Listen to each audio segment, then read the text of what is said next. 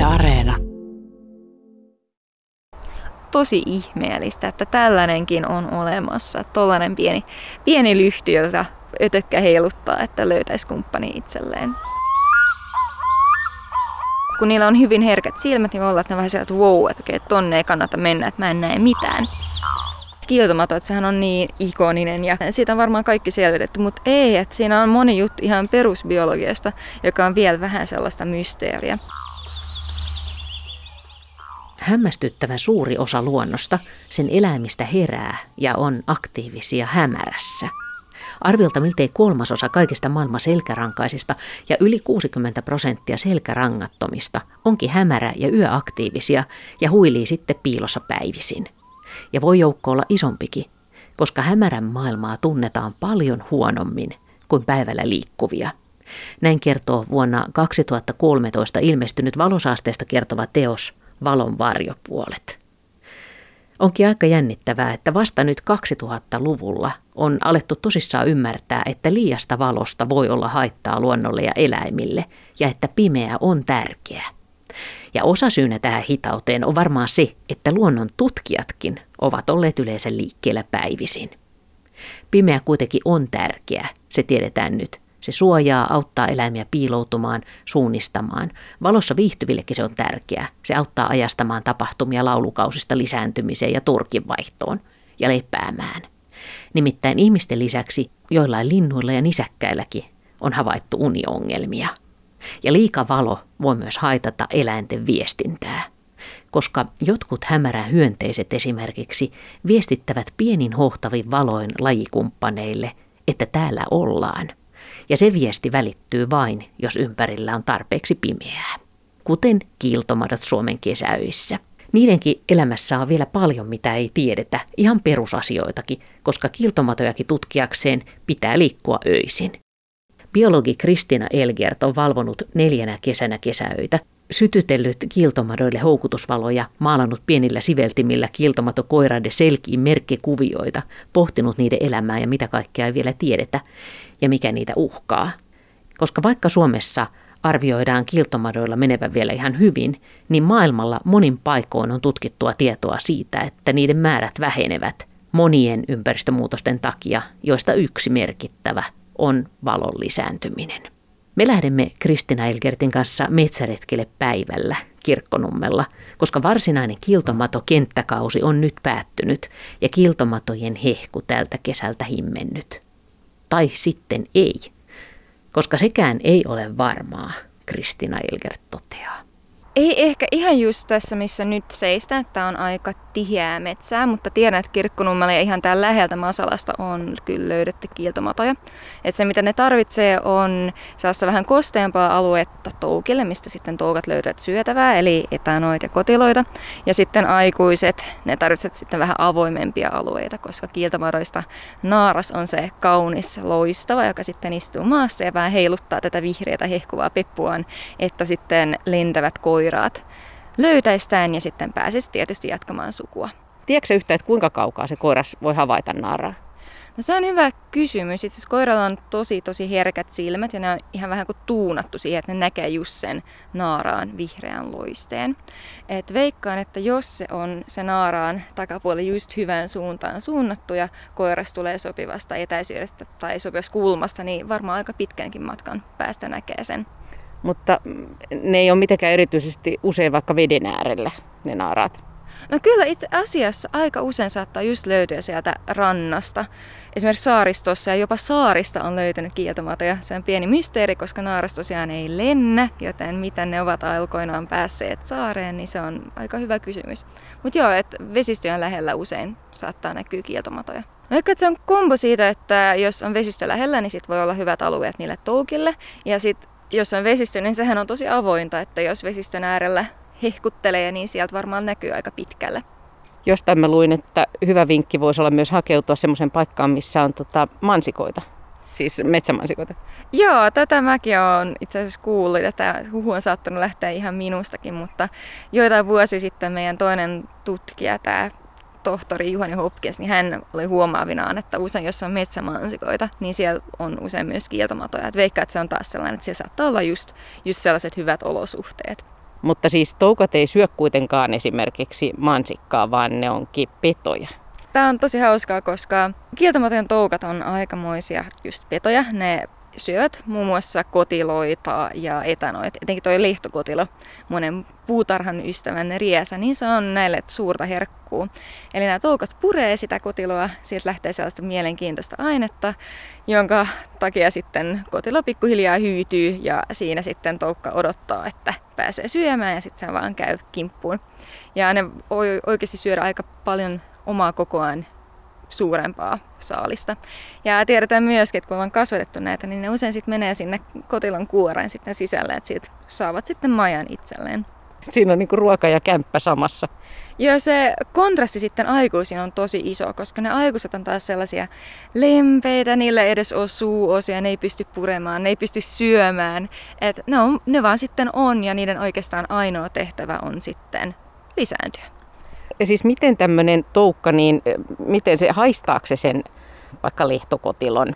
Joo, niillä on kyllä ihan hajuaisti, että siinä näkee, että jos on siinä mennyt kotilo, niin sitten alkaa tuntasarvet siinä vähän väpättää ja sitten ne seuraa sitä, kunnes sitten hajun lähde löytyy, eli se kotilo. Ja kotilohan on aika hidas verrattuna tuollaiseen kiiltomadon toukkaan. Kyllä kiiltomadon toukka saa sen ihan kiinni. Miltä semmoinen kiiltomadon toukka näyttää? Jos sitä kuvailisi, niin se näyttää vähän sellaiselta vähän kuin siira, mutta pitkulaisempi ja kapeampi. Ja jalat on siinä etuosassa. Ja hyvä tuntomerkki on, että siinä vähän kuin kilpien tai sitten panssarin reunoissa on sellaiset pienet oranssit täplät, jotka reunustaa niitä reunoja. Et se on ehkä se paras, että sillä myös erottaa toukat aikuisista, että aikuisilla ei näitä, tai aikuisilla naaralla ei näitä, näitä pilkkuja sitten ole. Mutta se malli on hyvin siis samanlainen kuin aikuisilla kiiltomatonaaralla. Joo, ja tästähän se kieltomato on oikeastaan saanut nimensäkin, että se aikuinen naaras on matomainen, mutta kyseessähän ei ole mato, vaan se on ihan kovakuoriainen. Ja sen näkee sitten aikuisesta koiraasta, jolla on ihan siivet, että varmaan moni kun sellaisen näkee, niin ajattelee vaan, että siinä meni perus tällainen lentävä, lentävä ötökkä. No miltä, millä semmoisen koiraskovakuoriaisen tunnistaa kiiltomadoksi? Ehkä siinä paras tuntomerkki on, että siinä on usein, että se pää on ikään kuin piilossa sen sellaisen selkäkilven alla. Eli kun normaalisti katsoo hyönteistä tai kovakuoresta ylhäältä päin, niin katsoo, että siinä on pää, sitten on sellainen alkuosa tai etupää ja sitten tulee siivet ja sitten takaosa. Mutta tässä kiitomatokoiraa se näyttää vähän siltä, että se pää, kun se on siinä piilossa alla, niin se näyttää vähän päättömältä. Niin se on ehkä se paras tuntomerkki. Eli systeemi on se, että naaras on paikalla ja koiras lentää ja etsii naarasta joka houkuttelee sillä valolla. Joo, ja naaras tosiaan loistaa ja sitten koiras on pimeä. Ja se koko elämänsykli on tosiaan se, että toukat voi elää pari, kolmekin vuotta ja vaan kerää sitä energiaa, sitten horrostaa talvet. Ja sitten kun on tullut aika aikuistua, niin se on sitten muutama viikko parittelu toivon mukaan. Ja naaraan tapauksessa muniminen ja sen jälkeen sitten kuolo korjaa. Mutta siis erilaistuuko kiltomadot sitten jotenkin nopeasti, jos ajattelee, että se naaras ei liiku mihinkään, se munii sinne paikalleen. Ja sitten ne naaraat, joita se taas tuottaa, niin jos nekään ei siis missään vaiheessa lennä tai liiku, niin, niin onko esimerkiksi saarella sitten ihan oma populaatio, joka säilyy siellä, jos olosuhteet on hyvät ja mahdollisesti sitten vähän voi erilaistuakin? Ja tämä on sellainen asia, mitä me mielellään tutkisimme tulevaisuudessa, että nyt kun on mahdollista tehdä erilaisia DNA-tutkimuksia. Se ei ole ihan mun omaa alaani, olen enemmän ekologi, mutta meillä on siis ihmisiä, joita just tämä aihe kiinnostaa. Koska etenkin siinä saarilla voi olla, että se, jos sinne tulee uutta geneettistä materiaalia, niin se on pakko tulla koiraista, jos tulee sitten muualta. Et meidän arviomme on, että toukat, tai toukkavaihe on se, missä ne oikeastaan liikkuu. Ja nyt on tehty tästä uutta tutkimusta, missä huomattiin, että kun ehkä joku on huomannutkin, että keväällä ehkä toukokuussa, niin siihen saattaa lähteä kiitomaton toukkia teillä. Eli ne kulkee usein aika määrätietoisesti johonkin suuntaan. Ja huomasimme, että suurin osa näistä on naaraita. Eli todennäköisesti naara sitten, tai ne joista on tulos naaraita, niin ne lähtee liikkeelle just ennen sitä viimeistä vaihetta, kun niistä tulee aikuisia, etsii sitä paikkaa, missä loistaa. Ja sitten koiraat, ne ei samalla tavalla tarvitse tätä, kun ne voivat sitten lentää aikuisina aika kiehtovaa, että on tämmöinen laji, mistä on paljon vielä, mitä ei tiedetä. Voisi kuvitella, että se on tutkijalle aika jännittävää. Joo, se on ihan mullekin yllätys, kun mä rupesin tekemään tätä, kun mä ajattelin, no mut että sehän on niin ikoninen ja kaikkihan tietää sen. Siitä on varmaan kaikki selvitetty, mutta ei, että siinä on moni juttu ihan perusbiologiasta, joka on vielä vähän sellaista mysteeriä. Et esimerkiksi emme tiedä, että kuka syö kiiltomatoja. Et ihan varmasti kieltomatokin on siinä jonkun ravintoketjun keskellä, niin sitä me ei kuitenkaan tiedetä. Niin ja tuommoinen pimeässä hohtava valo, niin kyllähän se voisi saalistajalle myös olla aika hyvä merkki, että täällä on ruokaa. Joo, ja siinä on yksi teoria on, että nämä kieltomarot olisi pahan makuisia. Että se signaali on saattanut alun perin olla sellainen aposemaattinen, eli se tarkoittaa sitä, että älä syö mua, mä maistun tosi pahalle. Ja sitten aikojen saatossa siitä on tullut sitten tällainen seksuaalinen signaali. Nyt eletään siis elokuun puoliväliä, niin kiltomatojen paras sesonkiaika on nyt loppunut, niinkö? Joo, tai tämä itse asiassa riippuu vähän alueesta, mutta yleisesti kun katsotaan, että miten paljon havaintoja saadaan, niin ne eniten tulee siinä juhannuksen jälkeen heinäkuun alussa, mutta vähän riippuu tosiaan alueesta, että jotkut on vähän aikaisemmin ja jotkut vähän myöhemmin riippuu lämpötilasta ja miten sateista on. Mutta sellaisena ohjenuorana pitää, että siinä juhannuksen aikaan. Nyt ollaan myös saatu sellaista tietoa, että jotkut ihmiset tulee meille aina sanoa, niin, niin, että elokuussa tai syyskuussa ne loistaa. Ja me ei oikein tiedä, että onko sitten tämä onko tämä joku tällainen erikoinen syksyllä loistava populaatio, vai onko mahdollista, että esimerkiksi toukat loistaa jonkin verran tässä vaiheessa vuotta. Niin tätä tänä vuonna just pyritäänkin selvittämään, että jos, jos tulee havainto, että jossain on nyt nähty loistava kieltomata, niin meillä on tutkija valmiina lähtemään katsomaan, että mikä, mistä tässä on kyse. Eli nyt just jos, jos havaitsee loistavan kiiltomadon yössä, niin te mielellään otatte näitä havaintoja vastaan nyt elokuussa ja vielä syyskuussa. Joo, että oikeastaan, että jos jossain vaiheessa nyt lekee loistavaa kiiltomatoa, niin se olisi tosi tosi mielenkiintoista. Sinänsähän olisi tietenkin järkevämpi loistaa nyt elokuussa, kun on pimeämmät yöt. Joo, sinänsä kyllä, mutta toisaalta siinä on, että jos tässä vaiheessa loistaa, niin on hyvä kysymys, että ehtiikö sitten toukat kasvaa tarpeeksi isoiksi, että selviävät sitten pitkän talven yli, etenkin tässä sitten mitä pohjoisemmaksi mennään. Että Suomessahan kiltomadot ovat levinneisyysalueensa äärirajoilla. Suomea pohjoisempaan ei oikeasti niitä enää löydy ja Suomessakaan ei ihan koko maassa. Mutta siis melko pohjoisessakin meillä loistaa yöttömässä yössä kiltomadot. No eikö se ole niinku vähän jotenkin turhauttavaa puuhaa? Ja se on tosi jännää, että just tähän kaikkein valoisimpaan aikaan loistua, että pohjoisimpia, mitä ollaan saatu, tai on kuultu, on jossain Kajaanin suunnalla ja siellä alkaa olla jo aika, aika valoisaa.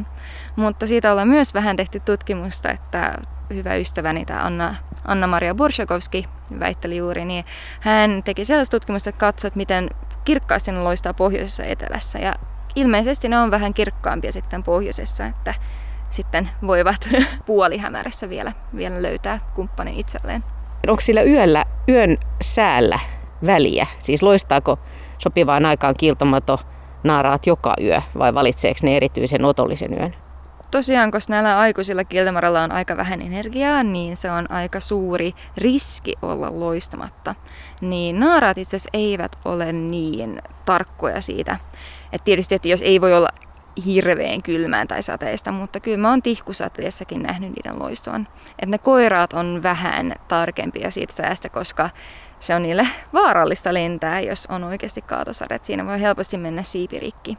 Niin usein se on sellaista, jos on vähän kuin huonompi yö, on tuulista ja sateista, niin naarat saattaa näkyä, mutta sitten koiraita ei silloin enää oikein löydy. Muistaaksä Kristiina Elgert, että milloin sä oot ensimmäisen kerran nähnyt kiltomadon hohtavan kesäyössä?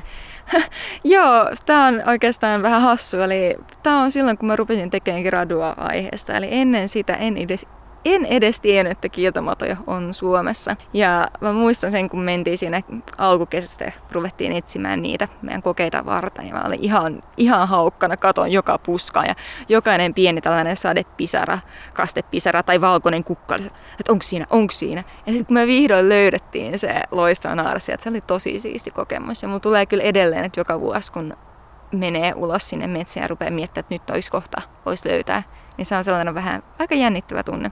Mutta sen jälkeen myös kun on ruvennut tiedostamaan, että näitä on, niin mä oon myös nähnyt niitä aika monessakin paikoissa ja aika yllättäen.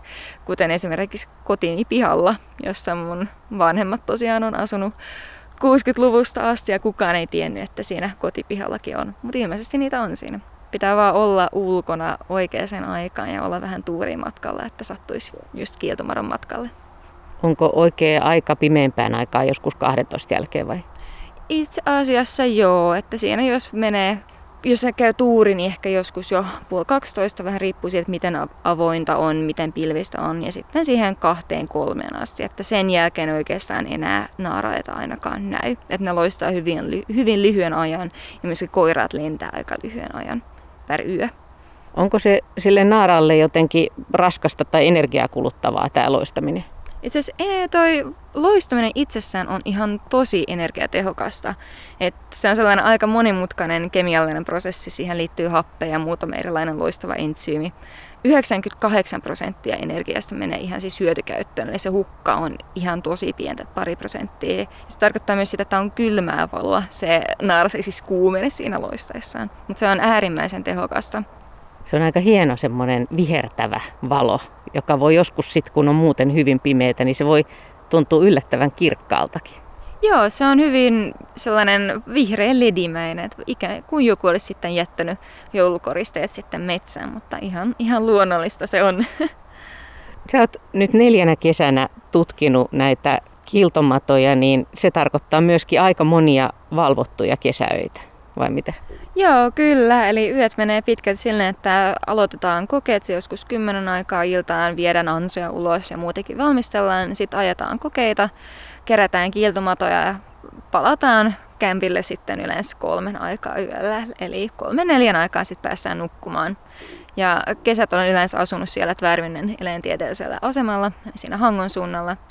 Ja koska heillä on hyvät palvelut, sieltä saa myös ruokaa, niin me ollaan tehty niin, että kun herätään siinä 11 maissa, niin käydään sitten syömässä aamiaista, eli siis aseman lounasta. Niin siellä ainakin oppii syömään hyvin heti kun herää. No miten kiiltomatoja tutkitaan? No, tämä on sellaista työtä, missä ei oikein voi automatisoida mitään. Et se vaatii ihan sitä, että itse menee sinne metsään. Että jos naaraita haluaa tutkia, niin se vaatii sitä, että löytää sellaisen paikan, missä naaraita on, etsii niitä ja sitten joku kerää niitä sieltä maastosta tai sitten suorittaa tutkimukset maastossa. Koireiden suhteen se on vähän helpompaa. Ollaan rakennettu ihan tällaiset omanlaiset ansat niille. Eli se on tällainen puolentoista litran limu, limupullo, josta on vedetty korkki tai tämä yläosa irti, käännetty ympäri, niin että on saatu suppilo. Ja siihen kiinnittää vihreä ledivalo. Ja tämä on siis tarpeeksi, että ne koirat on sillä, että wow, nyt on hyvän näköinen nainen siinä.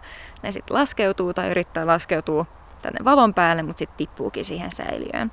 Ja sieltä sitten me voidaan kerätä ne ja käyttää sitten erilaisiin tutkimuksiin. Ja me pyritään aina siihen, että ne mitä me pyydistetään, niin myös päästetään sitten takaisin luontoon sen kokeen jälkeen sinne samalle suurin piirtein samalle paikalle, missä on otettukin. Niin no tuleeko teille sitten uudestaan taas seuraavana yönä samat kaverit? Ää, joo, tämä on ihan riski, eli tämän takia me merkataan meidän koirat. Meillä on tällaiset pienet, pienet siveltimet, joilla sitten värillä vähän merkataan ja itse asiassa joskus ollaan merkattu ihan yksilöllisestikin. Eli tänä kesänä me merkattiin sitten, että siinä oli jokaisella värillä oli oma, oma merkityksensä ja värikombot tarkoitti sitten, että tämä on vaikka sitten yksilö 383. Eli aika sellaista pikkutarkkaa hommaa. Mutta sillä estetään se, että laskettaisiin jatkuvasti sama kaveri. Osaatko yhtä arvioida, että kuinka monta kiltomatoa sä oot tämän, näiden tutkimuskesien aikana kohdannut? No se on varmaan tuhansia tässä vaiheessa, mutta se riippuu tosi paljon kesästä. Et jotkut vuodet on sellaisia, että tulee hirveästi ja sitten jotkut toiset taas niin tulee aika vähän. Ja kun niillä on niin pitkä se elinkierto tai se elinkaari, että se on monta vuotta, niin se usein heijastaa sitä, että millainen kesä on ollut sitten pari tai kolme vuotta sitten. Sä oot tekemässä väitöskirjaa ja oot jo siinä loppusuoralla näistä kiiltomadoista. Minkä takia kiiltomadot tai mikä sua tässä kiinnostaa? Joo, eli teen tosiaan väitöskirjaa, jossa käsitellään valosaastetta ja sen vaikutuksia kieltomatoihin. Ja alun perin päädyin tähän, koska tein kantini valosaasteesta. Eli valosaaste ja muutenkin tällaiset ihmisten aiheuttamat muutokset on aina kiinnostunut tosi paljon. Ja silloin nykyinen ohjaajani niin kuuli tästä ja oli se, että hei, että kun sua kiinnostaa valosaaste, niin Oulussa olisi sellainen ryhmä, joka tutkii kiiltomatoja ja valosaastetta. Että onko sitä jotain kiinnostavaa, että haluaisiko se tehdä gradu. Ja mä sanoin, että joo, okei, mä tuun tekemään tätä. Ja sillä tavalla mä sitten vaan jatkoin gradussa sitten tänne. Eli alun perin en ollut ajatellut kiiltomatoja, mutta sitten kun, no koska mä tosiaan tiedän, että niitä edes on Suomessa, mutta sitten kun niistä kuulin, ne on, on kyllä aika lailla ihastunut niihin, ne ovat tosi tosi mielenkiintoisia. Ja kun puhutaan valosaasteesta, niin se vaikuttaa kiiltomatojen elämään yllättävän paljon, niinkö? Joo, eli valosaaste on kaikenlainen tällainen turha valo, mitä me ihmiset luomme. Sellaista valoa, kun aina kun valaistaan jotakin, niin kuitenkin sieltä karkaa jonkin verran. Että valaistaan usein enemmän kuin olisi tarve tai tarkoituskaan. Ja se on sitten tätä valosaastetta. Ja se vaikuttaa yllättävän moneenkin eliöön. Että ihan tällaisista pienistä hyönteisistä meihin ihmisiin asti. Ja koska se on yhä yleistyvä asia, niin olisi erittäin tärkeää, että tutkitaan tässä vaiheessa ja katsotaan, että miten se oikeasti vaikuttaa. Ja kieltomato on tässä sellainen vähän kuin mallilaji, koska se on äärimmäisen riippuvainen pimeästä. Ja se myös samalla aikaan tosi karismaattinen ja kiinnostava, että usein ihmiset vähän vieraksuu ötököitä, mutta kieltomatot on sellaisia, että kyllä ne kiinnostaa. Onko näissä teidän tutkimuksissa siis tullut selvästi esiin, että se valo haittaa niiden, niiden naaraiden houkuttelua? Joo, kyllä. Tämä on hyvin selkeä efekti, etenkin kun tulee valkoiseen valoon. Eli sellainen naaras, joka loistaa valon alla, niin sillä on heti todella paljon huonommat chanssit saada mitään koiraita houkuteltua luokseen. Että kyllä ne koiraat huomattavasti useammin valitsee sellaisen naaran, joka on siinä pimeässä. Jos tietää, että omalla pihalla on tai lähimaastossa on kiiltomatoja, niin, niin voiko sitten niiden elämää jotenkin edesauttaa? Joo, että sellainen tosi yksinkertainen juttu, mitä voi tehdä on, että käyttää vaikkapa pihavaloja vain silloin, kun niitä oikeasti itse tarvitsee. Eli että vaikka jos on pihavalot yleensä päällä koko yön, niin sitten sen voisi sammuttaa osaksi yöksi. Tai sitten hyödyntää esimerkiksi liikesensoreita, että sitten sitä valoa olisi siellä just vain sen verran, kun tarvitsee. Että valosaasta ei tarkoita sitä, että meidän pitäisi nyt kaikki elää ihan vaan pimeydessä koko ajan, vaan se tarkoittaa enemmän sitä, että meidän pitäisi löytää sellainen tasapaino meidän omien tarpeiden ja luonnon tarpeiden välillä. Ja etenkin nyt kun tulee koko ajan uutta tekniikkaa ja voi himmentää valoja, voi käyttää näitä liikesensoreita ja voi säätää valon kirkkautta aika helposti, niin veikkaan, että kyllä tulevaisuudessa, että kunhan ollaan tietoisia siitä, että miten me käytetään valoa, niin valosaastetta voi huomattavasti vähentää aika helpollakin. Vaikuttaako muuten kaiken kaikkiaan se valon kirkkaus siihen, kun ajattelen, että usein luonnossa esimerkiksi toisinpäin, että vaikka se koiraan kelpoisuudesta kertoo vaikka se, että miten komea se on tai jotain tämän tyyppistä, niin voiko tässä vaikuttaa niin, että koiras valitsisi sellaisen, joka hehkuu erityisen voimakkaasti ja tulkitsisi, että on niin kuin erityisen kelpoisa naaras siellä? Joo, eli tässä mitä oikeastaan todennäköisesti tapahtuu, niin se on se, että koiras käyttää jonkin verran myös kontrastia taustaan. Eli jos naaras on valon alla, niin se kontrasti ikään kuin häviää, eli se häviää siihen valoon. Ja on myös mahdollista, että se koiras vähän, se valo vähän häikäisee sitä. Kun niillä on hyvin herkät silmät, niin voi olla, että ne vähän sieltä, että wow, että okei, tonne ei kannata mennä, että mä en näe mitään. Ja sitten voi olla, että siinä se pieni naaras siinä valokeilan ulkopuolella on sitten sellainen, että se erottuu tosi paljon paremmin. Mutta jos ne olisi pimeässä, niin vaikuttaako silloin niin, että jos on himmempi hehku, niin, niin koiras ei valitsisi sitä, vaan valitsisi sen, joka hehkuu kirkkaammin? Joo, johonkin asteeseen asti. Että yleensä koirat, jos, jos ne naaravat tarpeeksi lähellä toisiaan, että se pystyy arvioimaan, että okei, toi on isompi ja kirkkaampi, niin se vaikuttaisi aina menemään siihen, tai melkein aina menemään siihen kirkkaampaan. Se ongelma on vaan, että ne koirat ei ole kauhean hyviä arvioimaan sitä etäisyyttä, eli voi olla, että sellainen pieni naaras lähellä niin näyttää kuitenkin isommalta kuin iso naaras vähän kauempana. Niin se tulokulma tai se suunta, missä koiras tulee, niin sekin vaikuttaa aika paljon. Et jonkin verran tässä myös vaan tuuri, että kenet nähdään ensin. Onko aikuisella muuten hyvä hajuaisti vielä? Pystyykö ne haistaa tai haistaako ne jotain vaaroja? Jos sä esimerkiksi jäät kyttäämään siihen hehkuvan naaraan vierelle, niin tuleeko se koiras siihen välittämättä mistään ylimääräisestä häiriötekijöistä? Sanotaan, että siinä vaiheessa, kun koiras näkee sen naaraan, niin se on kyllä sellaista aika, aika putkiaivoa siinä vaiheessa, että no niin, nyt se on tuossa, nyt mä menen sinne. Kun siinä tosiaan riittää se, että siinä on se lidilamppu ja siinähän ei ole mitään hajua. Eli kyllä niillä tuntosarvet on, mutta hajuaista ei ole sillä tavalla tärkeä verrattuna siihen valoisaan tai valoon. On myös Suomessa se toinen kieltomatolaji, se tuikemato. Niin se ei oikeastaan käydä valoa houkutteluun, vaan sen sijaan niillä on sellaiset tosi hienot tuntosarvet, joilla sitten haistaa sen kumppanin aika kaukaakin. Siis tämä oli taas mulle ihan uusi tieto, että kiltomato ei ole ainoa niin kuin mä luulin, vaan on olemassa joku tuikemato. Minkälainen kaveri se on? No se näyttää vähän saman tyyliseltä kuin kiiltomato, mutta erona on, että kummallakaan sukupuolella ei ole siipiä kunnolla. Että koiralla on sellaiset surkastuneet pikku pikku siivet, mutta niillä ei tosiaan lennetä, vaan ne on sitten molemmat ihan maassa ja etsii toisensa näiden feromonien avulla. Että ne näyttää vähän samanlaisilta, että etenkin tuikemadon toukka ja aikuinen kieltomatonaaras voi ensin näkemällä olla aika, aika samannäköisiä. Mutta tuikemato on pienempi ja se on usein vähän sellainen tummempi. Ja niiden toukilla ei ole näitä oransseja täpliä, mitä kieltomadon toukilla on. No tuikkiiko sen kuitenkin jossain vaiheessa? No ne käyttävät enemmän sitä tuiketta siihen, että jos joku tulee vähän ärsyttämään niitä, niin sitten voi vähän, vähän väläytellä peppua silleen, että älä syö mua, en, en ole hyvän makunen. Mutta siihen varsinaiseen kumppanin houkutteluun, niin ne eivät sillä tavalla käytä sitä. Hämmästyttäviä tällaisiakin. Onko niitä, onko niitä paljon? Onko se joku tavallinen laji? No yleensä sanotaan, että tuikematoja olisi vähemmän kuin kieltomatoja, mutta se on vaikea sanoa, koska tätä ei ole kartoitettu niin tarkasti.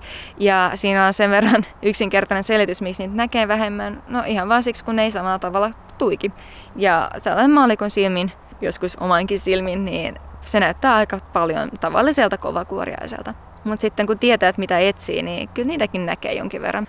Maailmalla on enemmänkin hyönteisiä, jotka hehkuvat. Onko nämä sukua nämä meidän kiltomato ja tuikemato niille? Ja onko, voiko sieltä saada jotain vinkkejä siihen että niiden elämän tutkimiseen? Maailmalla on itse asiassa, kun tulee tähän Lampyride-ryhmään, eli tulikärpästen ja kieltomatojen ryhmään, niin kieltomatoja tulikärpäsiä on yhteensä yli 2500 eri lajia ympäri maailmaa. Hyvin monenlaista sieltä löytyy sellaisia, missä molemmat sukupuolet hohtaa ja lentää ja sellaisia, jossa kumpikaan ei loista ja kaikkea siitä väliltä. Löytyy sellaisia, joilla on akvaattiset eli vedessä elävät toukat ja sitten tällaisia, jotka on maalla. Eli siinä löytyy aika paljon variaatiota. Eli tulikärpäset ei myöskään ole kärpäsiä, vaan nekin ovat kovakuoriaisia ja suhteellisen lähe, läheistä sukua sitten kiiltomadoille. Eikö se ole aika jännä ajatella, että, että ympäri maapallon niin kuin siellä yössä hehkuu tällaisia pieniä, mm. pienen pieniä lyhtyjä? On, ja mulle tulee aina vaan se mieleen, että maailma on ihan tosi ihmeellistä, että tällainenkin on olemassa. Tuollainen pieni, pieni lyhty, jota ötökkä heiluttaa, että löytäisi kumppani itselleen. Että se on aivan uskomatonta.